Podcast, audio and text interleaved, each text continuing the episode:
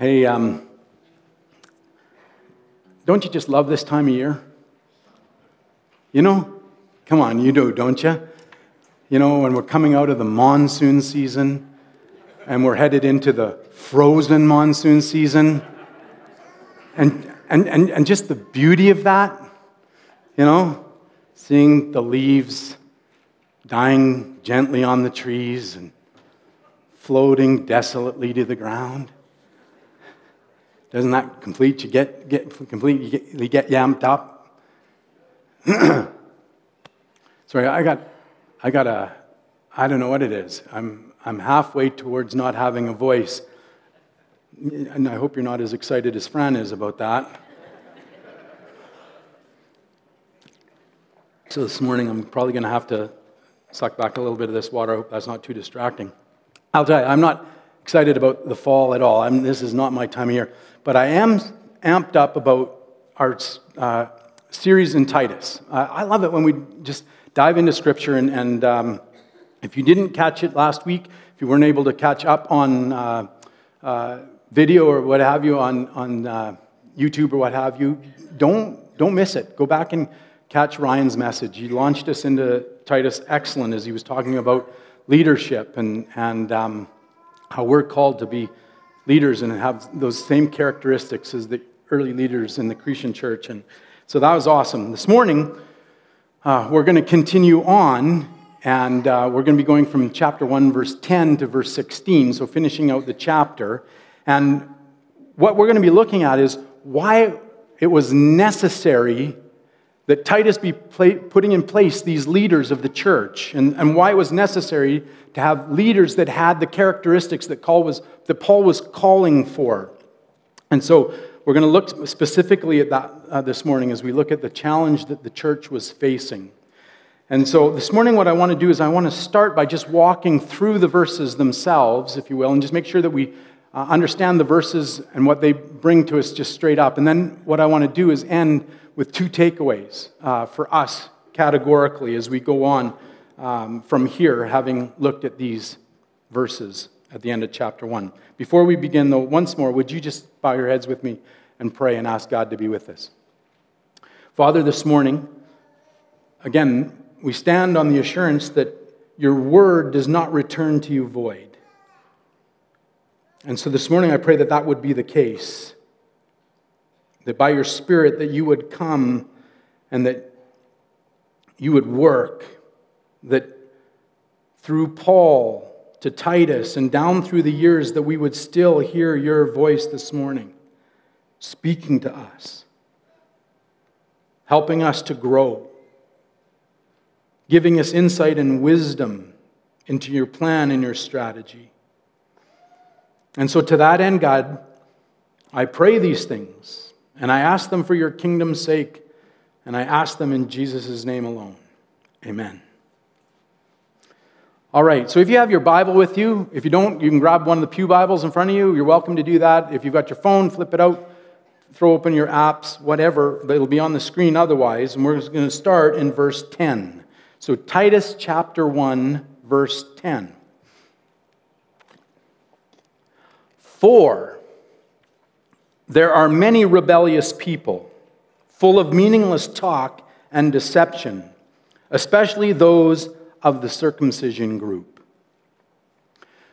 So, as we come to verse 10, after hearing Paul call Titus to be identifying and raising up leaders, in verse 10, Paul pivots and he gives us his reason as to why he's calling Titus to that objective. He says, For or because there are many rebellious people. So this morning, that's the cause.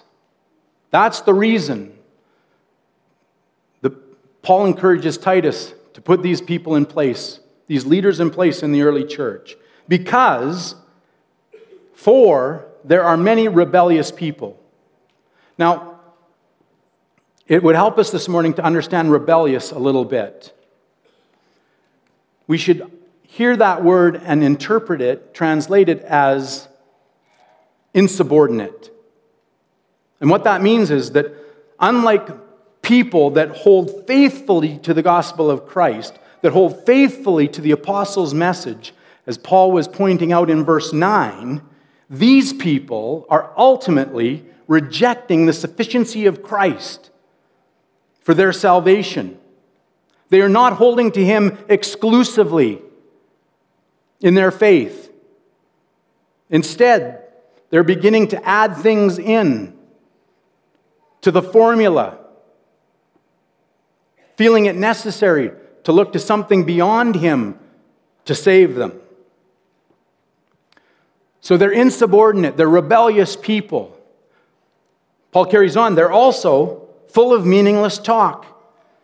Now, I appreciate the old King James Version, their translation of this. It says they are vain talkers, which is to say that as they yap, that they're accomplishing nothing of worth, that it's worthless.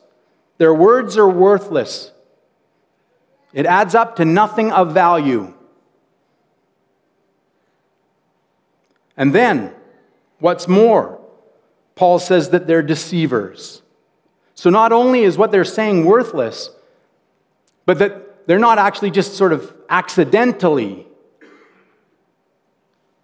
espousing this stuff, but they're out to deceive people into following them, to adopting their perspective. So we understand the scope then of these people that are the challenge to the early church. And in this particular instance, as was the case then, Paul points out that the bulk of these false teachers just have to be, happen to be of Jewish persuasion. That's not a slam. He's not taking a shot. He's just identifying it, putting his cards on the table and saying, Here, just in case you don't understand fully yet who I'm talking about, this will help you identify them. Now, I don't know about you, but I appreciate Paul. In this day and age in which we live, where we are altogether afraid to come out and call spades spades, where we're afraid to name names, Paul comes along and says, Who on that? I'm going to call this the way I see it. I'm going to make this clear so that there's no misunderstanding. In this age of political correctness, I appreciate all the more somebody that's willing to stand up and say something. You know, it boggles my mind how day in and day out we can go through life right now and never say anything of consequence. We can't say what we feel, we can't say what we mean because we're afraid. You know, if we get these criminal record checks done for those that are serving in different areas of the church, we need to do that for insurance purposes and otherwise, and so on. And we get them back, and they come in and they say, oh, to the best of their knowledge, this person has a clear record. It's not absolute, but for the most part, from what we can tell, there's no record. So that's great. Then we get a, a report back, and if there is something somewhere, then the message is this well, there may or there may not be something on record. We can't, we can't even come out and say that there is something on record for fear of some sort of liability or what have you. Like, I mean, is this not ludicrous? It, and even at that, and maybe fairly, they would say that whatever that we're handing back to you is not an indication of good character or bad character, it's, it's amoral.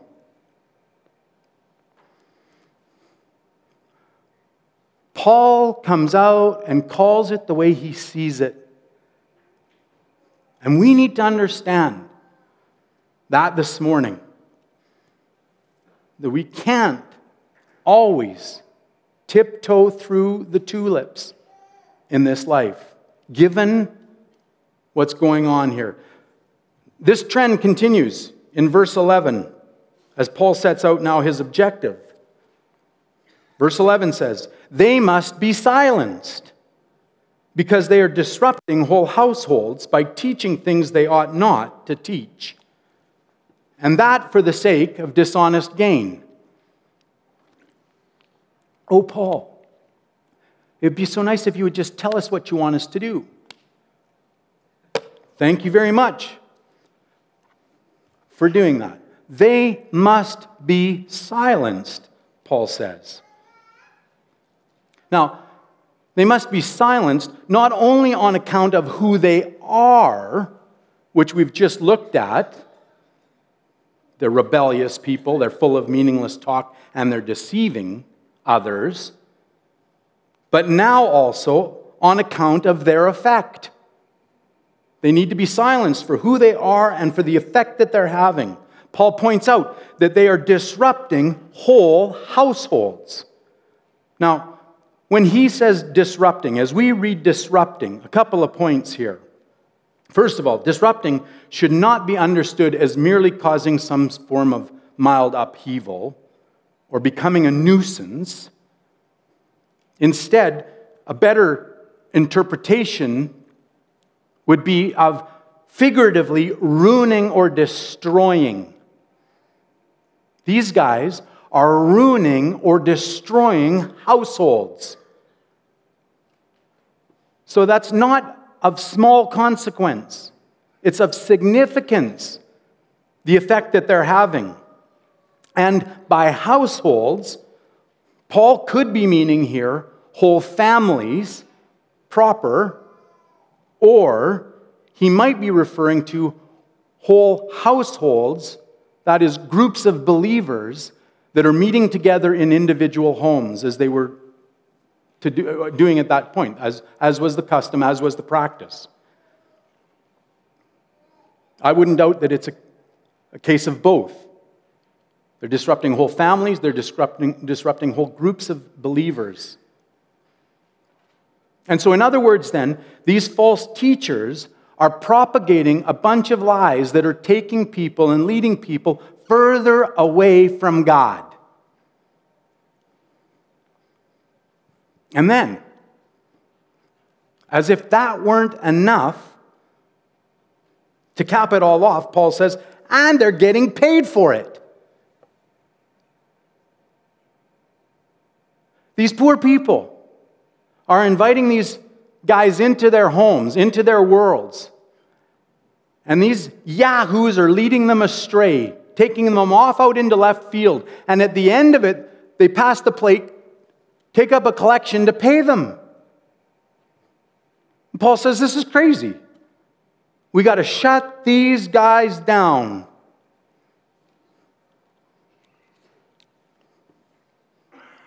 So, given the players involved, and given the issues at hand, and always for Paul, always with the size of the stakes in mind, which is to say, our eternal destiny, people's eternal destinies, Paul says these guys have to be silenced, not just ignored this morning not just endured. Oh,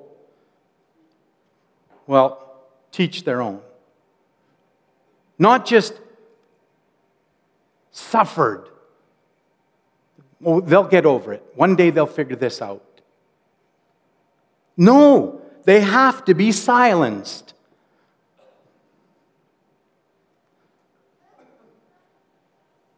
We're not, we're not comfortable with that.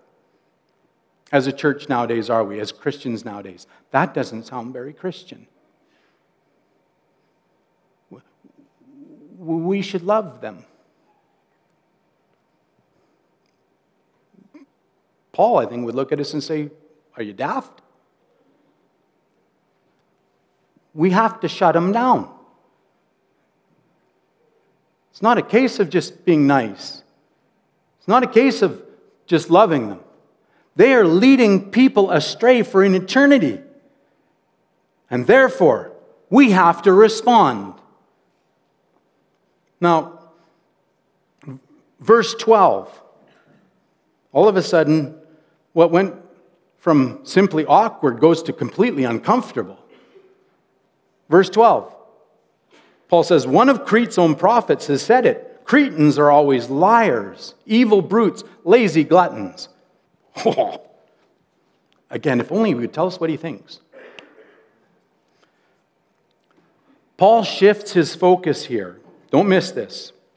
As he now goes from talking about the specific false teachers to the society as a whole, Cretans as a whole. And he's addressing, even more specifically, those that have started to buy into the false teachers' teaching and or those that are prone to buying into their teaching. And Paul addresses this issue of their char- character very carefully. Again, we get all uncomfortable and we think that, oh, that's just being rude, Paul. But he's not. This isn't a slur. He, he carefully tiptoes into this area. Well, I don't know if he tiptoes in. He wades in into this area by quoting a famous Cretan teacher by the name of Epimenides. This guy was one of their own. He was a Cretan himself. And he offered a self diagnosis of his people as being liars, evil brutes, and lazy gluttons. And this was an astute move on Paul's part because it circumvents any question of him being biased or prejudiced. It's not just Paul offering this assessment, but it's actually an assessment of them by one of their own. And Paul simply quotes him here. This begs a question then. Why does Paul dive into the issue of the character of the Cretans, of the people at that time in that place?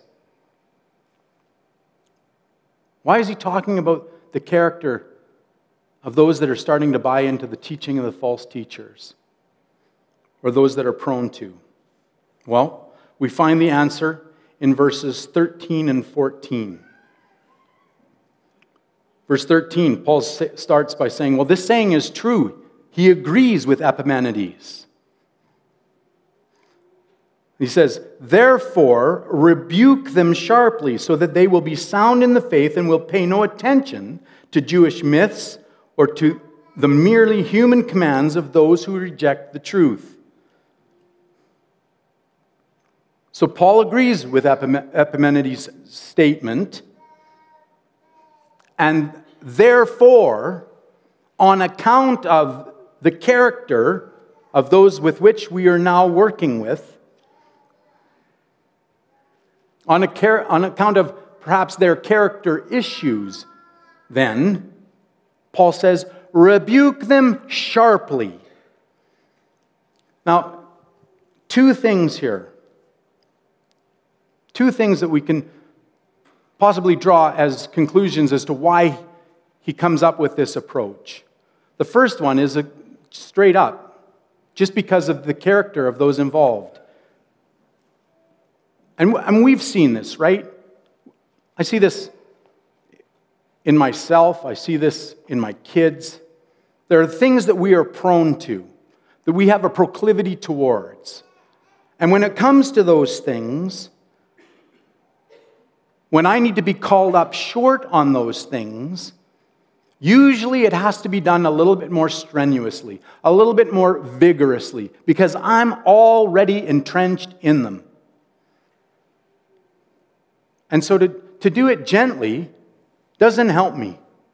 I dismiss it because I have already rationalized myself as to why I'm doing these things. I need somebody to come along and call it the way it is, straight up, so that it will shock me out of my rut, so that they gain my attention and can speak into my life. So that's perhaps what Paul is doing here, encouraging Titus and his leaders to get the attention of these people. Do it sharply so that then you can gain an audience with them to tell them what you need to tell them. Secondly, what he might actually be doing is helping to grease the wheels, if you will, for Titus and his leaders. Understanding that his letter will probably make its way to the people themselves, that it will be read to them as well. And in so doing, then, that he then is the bad news bearer right off the hop. He's already delivered the difficult measure, me- message. And therefore has maybe facilitated then Titus and the rest of the leaders to carry on with it. But note that Paul doesn't end there. It isn't just a sharp rebuke that he's after for the sake of a sharp rebuke, but rather, he says, rebuke them sharply so that they will be sound in the faith. And herein we see Paul's heart.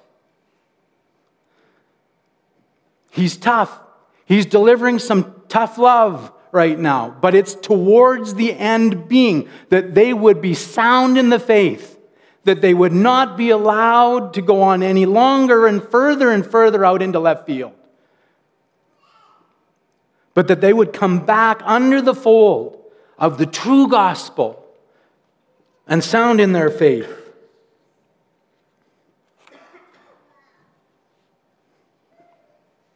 And the facts are that in some cases, in order for that to happen, there are going to be times when we're going to have to put the cards on the table and call it the way we see it.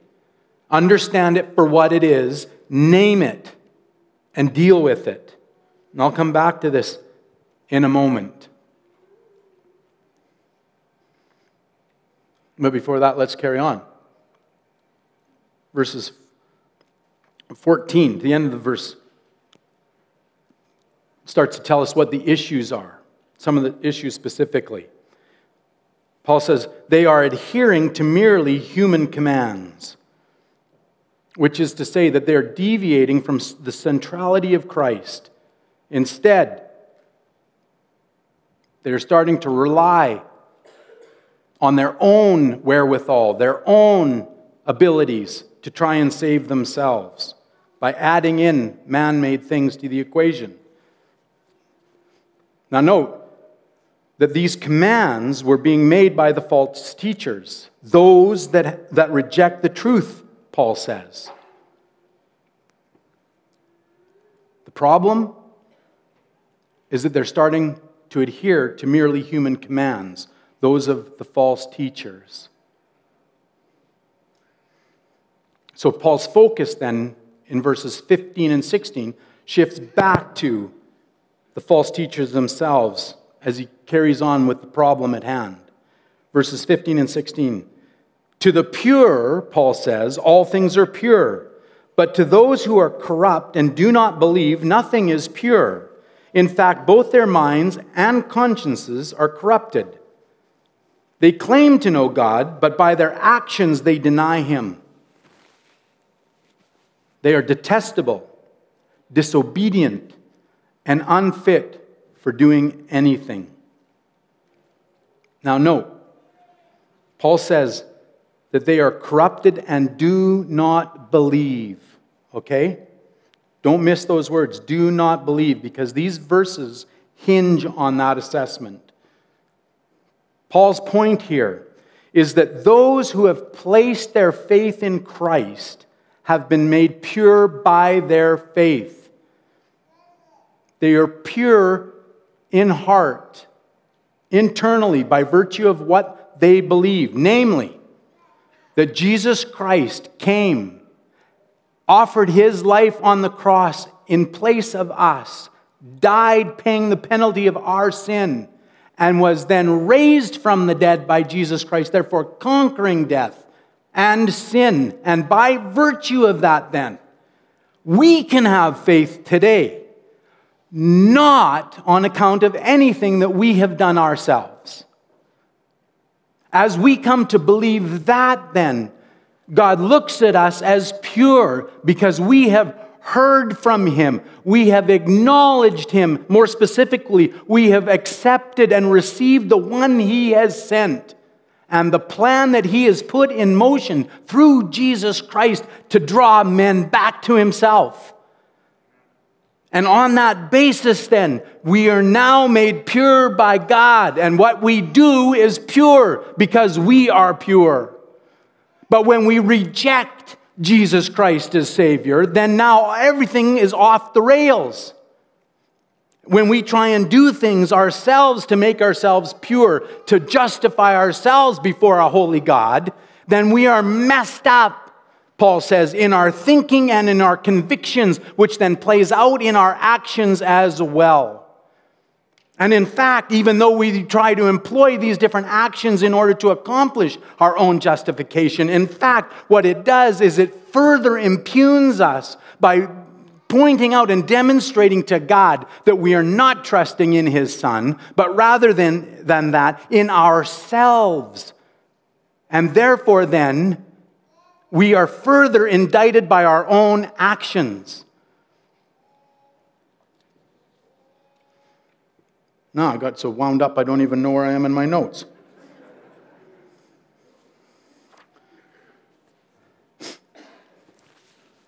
So the problem here then is that these people claim to know Jesus, to know God.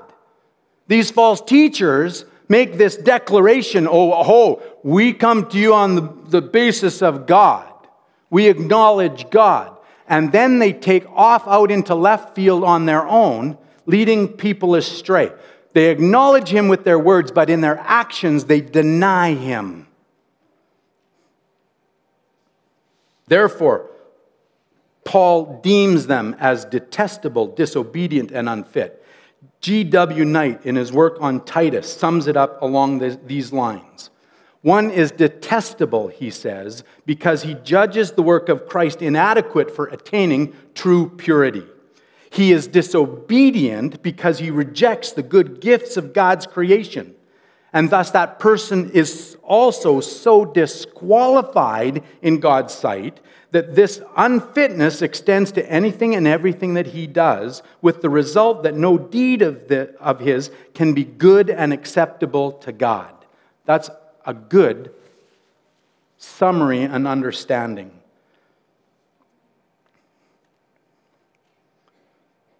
Just as a side note here, at the time, Paul noted, noted that he was talking about the Jewish people. He was also talking about asceticism we understand, we believe, which is, was a, a train of thought that said that to be pure, we needed to do external things, that we needed to deprive ourselves of certain things, foods, marriage, things like that. And so Paul speaks right into it. But the message is still true for us as we lean often into our own works for our salvation as we look to outside things, well, Jesus, that's good, yes, but I also have to be a good person. I also have to be a nice guy in order to get to heaven. That, being a nice person and a good guy gets me nowhere. It's only Jesus Christ that draws me into a proper relationship with God, that provides a, a means by which I can have a proper relationship with Jesus Christ. So then, how are we doing for time? So then, verses 10 to 16 then give us this picture of the challenge facing the church as Paul writes to Titus. Can I ask you, though, does it sound much different than it is today? As we look at our society today, as we look around us at those that are talking about us, around us uh, today, does it sound that much more that, that much different? We can, we can call it different things, but it sounds very familiar to me. The false teachers that are chattering all around us. And so this morning, just as Ryan pointed out last week, That though the characteristics of leadership applied to those that were supposed to be leading the church, that Titus was calling and getting in place to lead the church, even though that was the context, there's application for us as well, as we are all leaders at somewhere in our lives. Here, too, again, we find the same parallel principle at work. Paul is outlining the problem facing the church at that time. But this isn't just now a problem for the, the leaders then or the leaders now to address in our world either.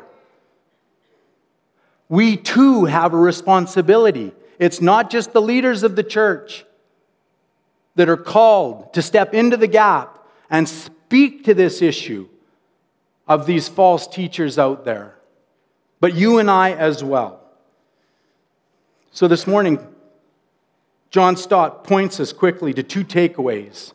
Two takeaways for us as we look at this section of Scripture this morning. Number one, we need to maintain Paul's standards today.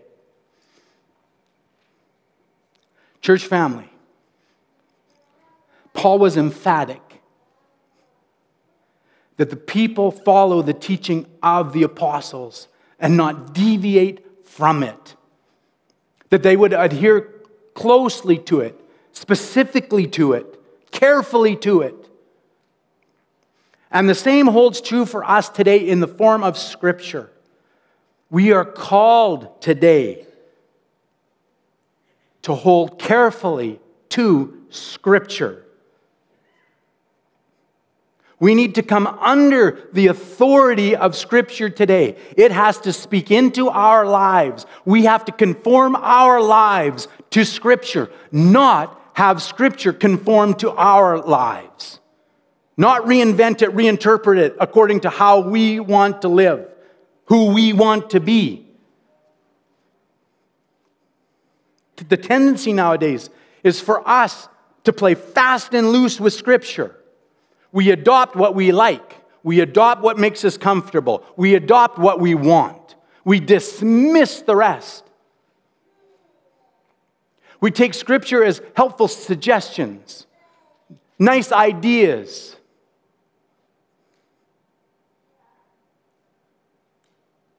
And we forget that that is the standard to which we are being called. That it isn't just helpful suggestions, but that is our plan. That is what we are being asked to accomplish in our lives. We'll never get it perfect, but we're to be getting it better all the time, all the time, all the time. So not only do we have to hold up and maintain the standard of Scripture in our lives, but we've got to maintain also what Scripture says. And just on a sort of a side note here, over and over in our lives right now, people tell us that we can keep bringing things down to the level of the world around us, that we should bring things down to the level of the world around us so that we don't stand out as different from the world around us. Hogwash, Paul would say. Scripture, over and over, as I read my Bible at least, pulls us up it lifts us up. It points us up. We're to, becoming, be, to be becoming different people, better people every day, looking more and more different from the world around us. And that's not to say that we become ignorant, but that we are different because we're living according to a different standard. And most, most importantly this morning, if anyone, anyone, anyone ever says that it's Jesus and something, that it's Jesus or something else that'll get you saved to heaven, hogwash. Above all else, when it comes to our salvation, we put our faith in Jesus Christ alone and what he has done.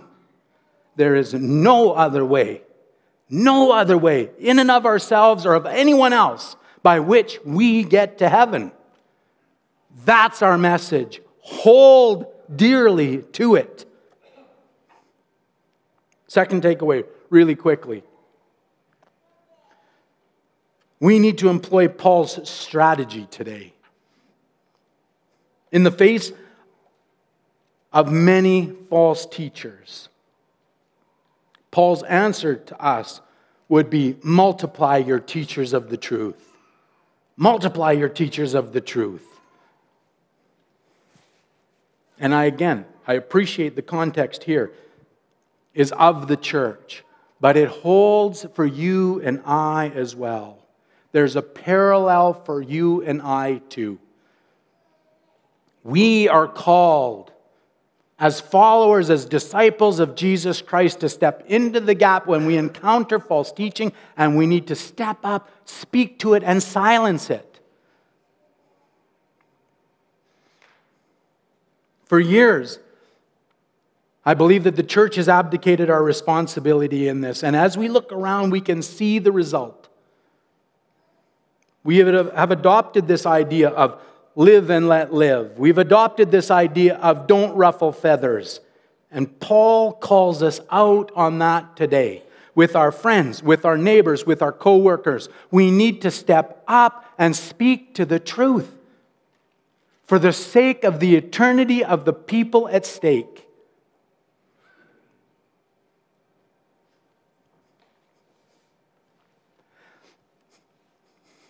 Grandparents, parents, young parents, parents to be, hear me this morning. We cannot be laissez faire when it comes to our kids. It is not good enough to go through life hoping that they pick up a few things from us along the way as they see it played out. We need to speak into their lives. We have to indoctrinate them with the truth. We have to speak to the false teachers that are blowing in their ears day by day around us. And I understand this morning, I understand this morning that we cannot save them ourselves, that it was only the Holy Spirit that can draw them to salvation. But boy, I'll tell you what, it better not be for lack of an attempt on our part. We have to do everything that we can do to train them in the way that they should go so that they will not depart from it when they're old. Which is to say, then, that we need to prioritize God in our lives and in their lives. We have to bring our actions in line with our words, that we're not just acknowledging God, but that in our actions, that we reflect Him and His priorities. Too often, too often, and I'm not trying to be ignorant here, too often, we prior- prioritize things that aren't related to God in our lives at all. Our activities, our leisure time, all of these things come over God, church, Bible, youth, kids' quest. And as a result, kids are walking away today.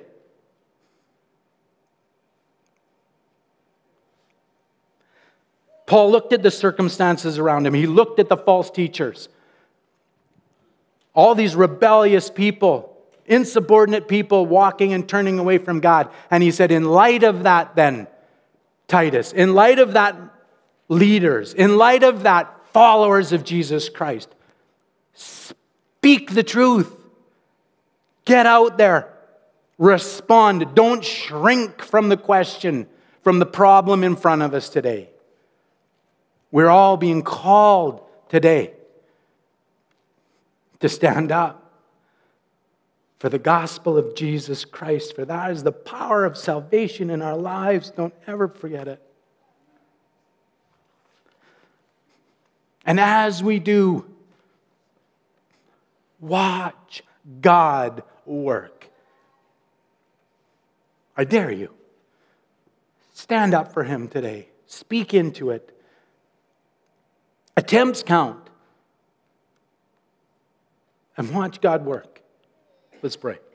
Father, today, Lord, we recognize the similarities today between our time and Titus's, between our society and theirs, between ourselves and these early church Christians. God, I pray that you would come alongside us now, that you would grow us, that you would embolden us in our faith, that we would come to know you better, that we would be students of your word, that we would be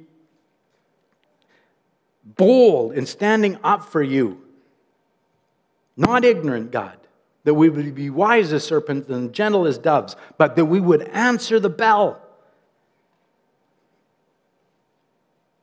In the opportunities that exist around us every day that we would call others to the truth, that we would be a beacon of help and assistance to a world gone astray around us, that we, our kids, and others would come to know you and trust in you alone for our salvation. And I pray these things now in Jesus' name for his sake alone. Amen.